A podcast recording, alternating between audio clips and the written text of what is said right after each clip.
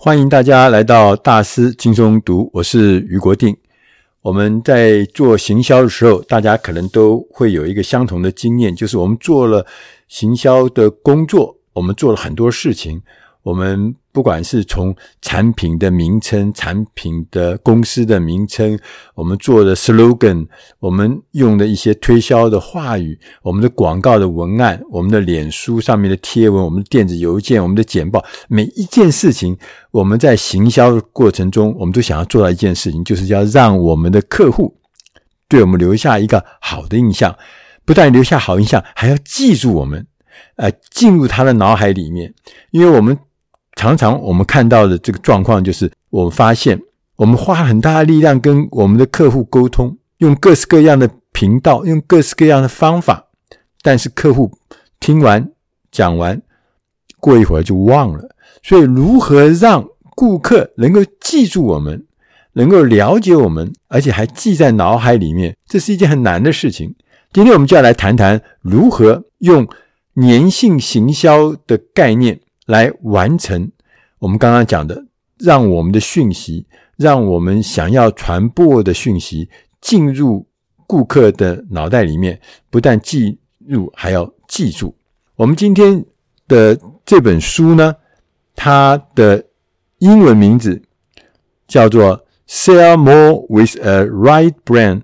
Marketing Strategy》，我们翻译成中文叫做“粘性行销”。粘就是那粘胶的粘哈，就是粘性行销。它有一个副标题是十四个简单好用的脑袋粘着剂，所以他用一些方法来告诉我们，我们怎么样让我们的顾客，让我们的呃目标消费者能记住我们。这本书的作者詹姆斯·庞德 （James Bond），哎呦，我以为我刚才以为是那个零零七的那个。庞德嘞，他是呃行销及行为管理的专家，在过去的三十年呢，他长期以来就是协助成千上百的个人或者企业来简化销售过程，创造更高的绩效，甚至连呃包含巴菲特的这个投资收购的一家。互助储备银行在加州哈的一家银行，也在他的协助下，在六十天之内大幅的提升营业额。六十天啊，这很不容易。所以他是被誉为少数擅长在行销及领导领域运用行为管理学的专家。作者呢，在一开始的时候，他就点名了，他说。无论呢、我们用哪一种形式和潜在的顾客沟通，不管是线上的、线下的、动态的、静态的、单向的、多项的，或是双向的互动，其实我们最后呢，我们就是想要达到希望顾客能买单，能够下单，能够成交，而且呢，越快越好。即使他今天还不需要，但是呢，当他有一天需要的时候，第一个想到就是我们，所以。我们提供了各式各样的讯息，各式各样的方法，最好呢能够像粘胶一样粘在潜在顾客的脑袋里面，让顾客牢牢的记住。作者说啊，他说这一种加强行销粘性的方法是一种脑袋粘着剂，这是一种右脑行销的方法。其实啊，我们呃在很多很多有名的人啊、不管是贾伯斯、巴菲特，或者政治人物像甘乃迪总统、像雷根总统，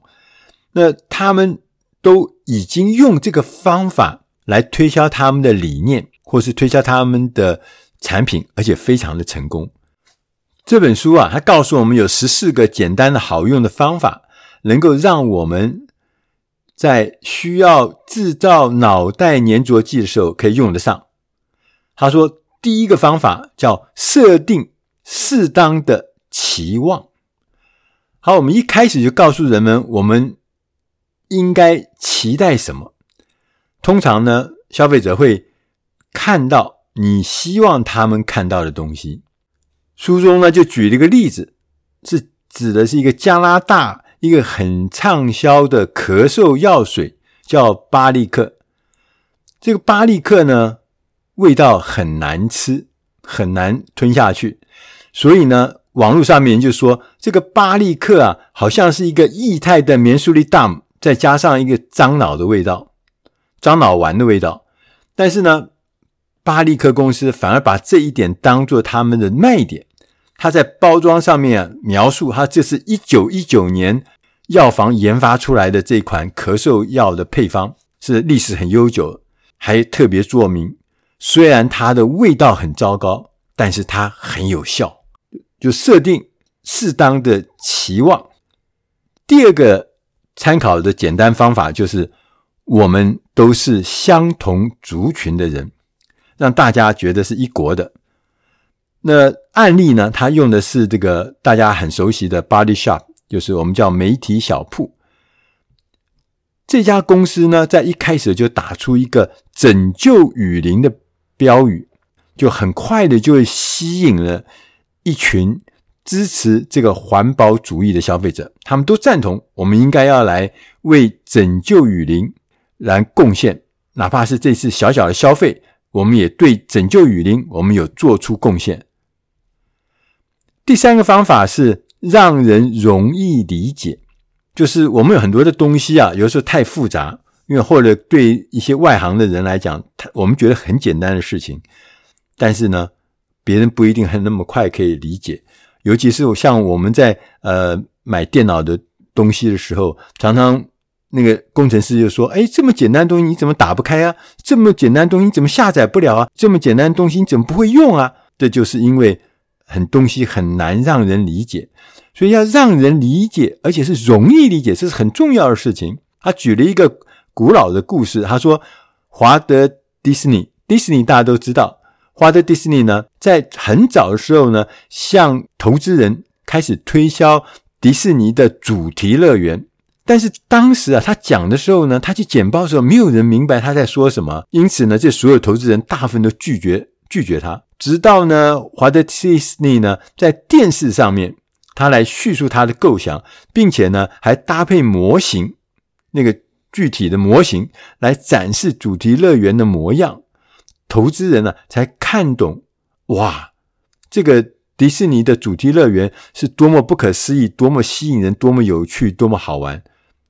所以让人容易理解，这也是一个重要的事情。第四个事情呢，是要比喻跟隐喻，要善用这两个喻，就是比喻跟隐喻。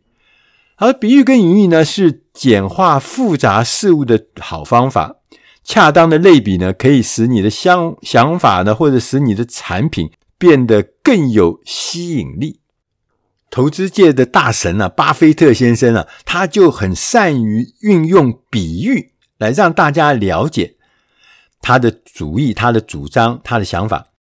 当很多年以前呢、这个金融衍生性商品，就是衍生性的金融商品兴起的时候呢，巴菲特先生他说，这个衍生性金融商品是一个大规模毁灭性的金融武器，呃，大规模毁灭性的金融武器。他这个一形容以后，大家就很明白说，哦，原来衍生性金融商品是一个这么可怕的东西，他就很清楚让人家知道。他也曾经呃说，他说潮水退了就知道谁没穿裤子，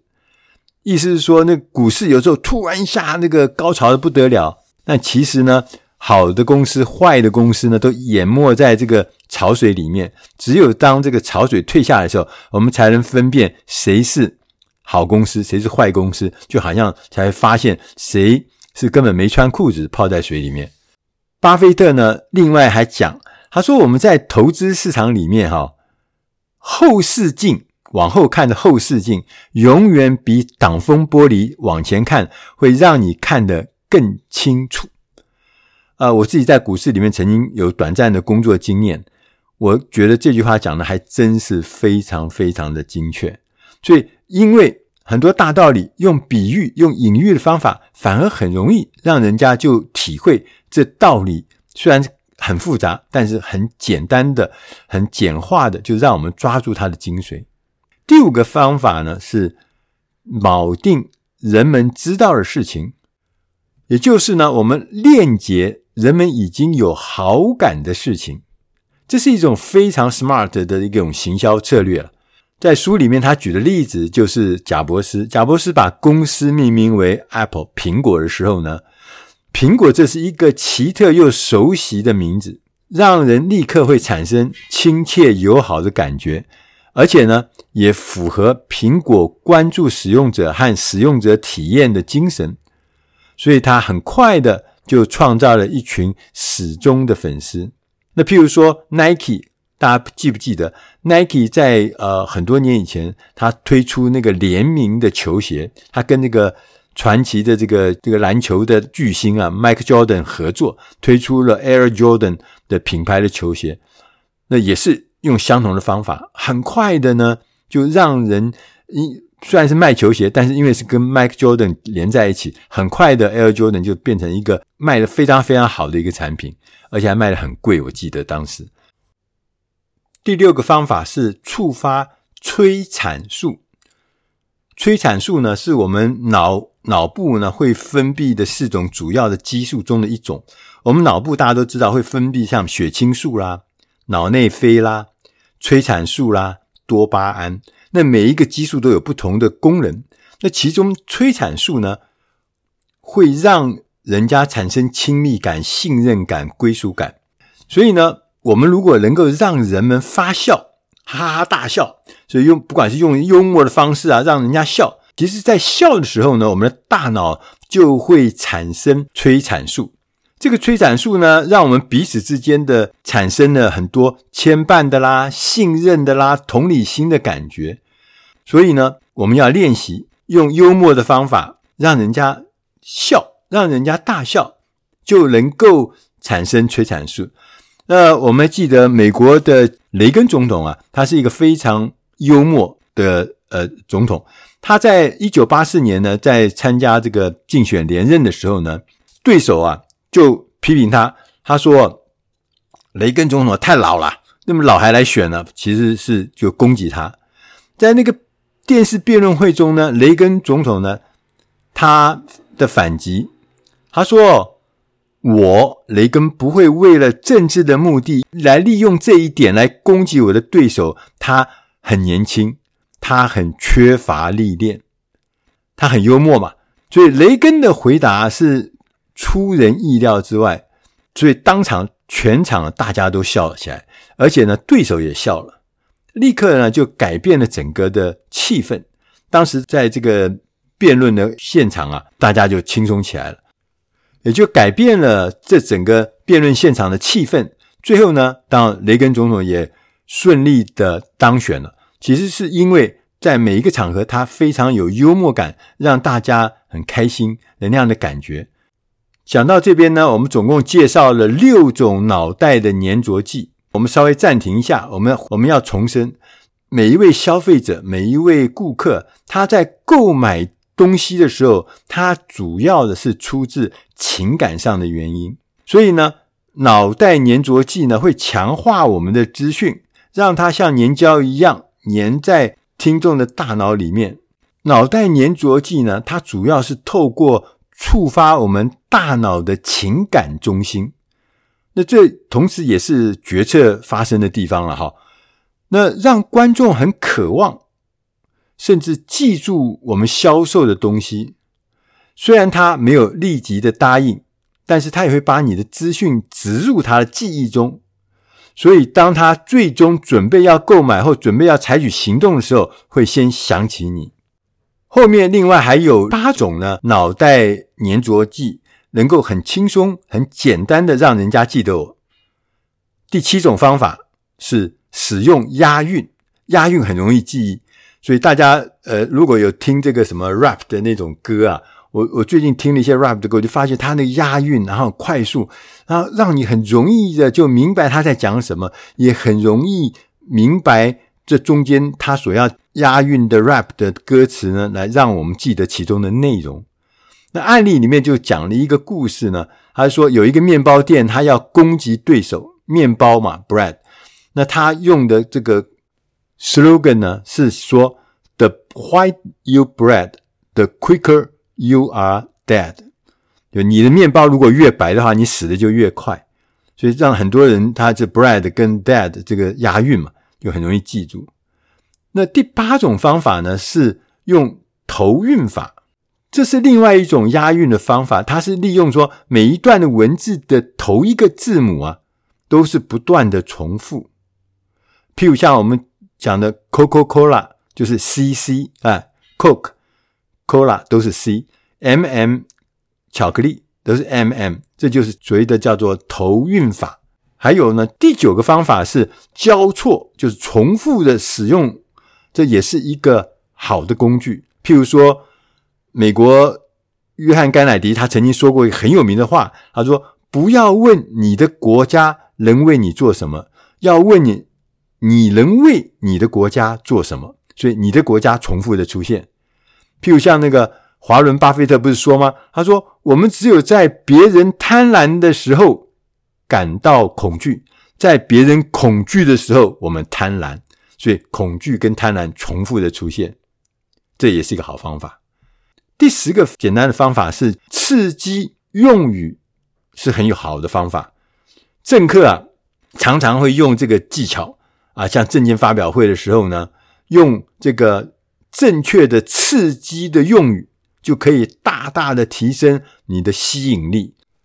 你看，我们台湾消费者都很熟悉嘛。譬如说，每一次选举的时候，在那个政见发表会、人才汇萃的时候，那些政客、那些呃候选人都会讲很强很强的刺激的用语嘛，让整个现场都沸腾。然后大家会记得啊，他告诉一个什么特别让对手一枪毙命的事情。所以这样的讯息，所以刺激用语是有效的。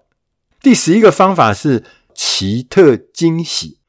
在那个资讯爆炸的世界，我们必须要用一些超乎寻常的做法，才能够脱颖而出，才能够创造那个奇特的惊喜。所以，你再次用传统的、用熟悉的、用这个呃率由旧章的方法，其实要创造惊喜是不容易的。尤其是在我们现在这个所谓资讯爆炸的时代，创造惊喜是非常重要。第十二种欲拒还迎啊，这个欲擒故纵的意思啦。所以我们要在产品的上面，有的时候我们贴一些警告的标语，可能听起来觉得哎呦，这很犯傻，这个家伙怎么会贴警告的标语呢？啊，不要使用过量啊，使用过量会怎么样？不要给什么什么什么，还很多很多警告的标语，不要在什么状况之下使用。其实有的时候。这种欲擒故纵、欲拒还迎的这个标语啊，可能还会加强你的吸引力，让人家特别记得。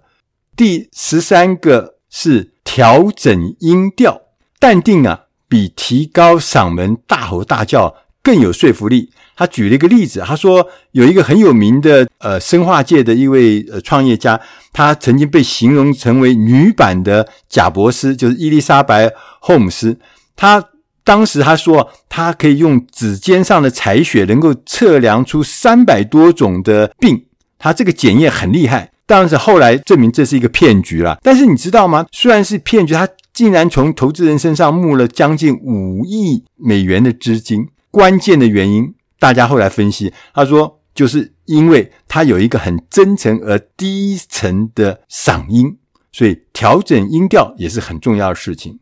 第十四个。方法也是最后一种，他说要想办法要提升五感，就是包含味觉啦、触觉啦、嗅觉啦、听觉啦、视觉。我们要添加这个五感方面的词汇或元素，来描述我们的产品或想法，可以使人们更容易来产生购买的动机，呃，甚至更容易去决定要购买它。就说，哎，听起来会有什么感觉？闻起来会有什么样记忆的感觉啊、那视觉上有什么什么？把那些形容词的词汇大量运用，这很容易勾动人家的记忆。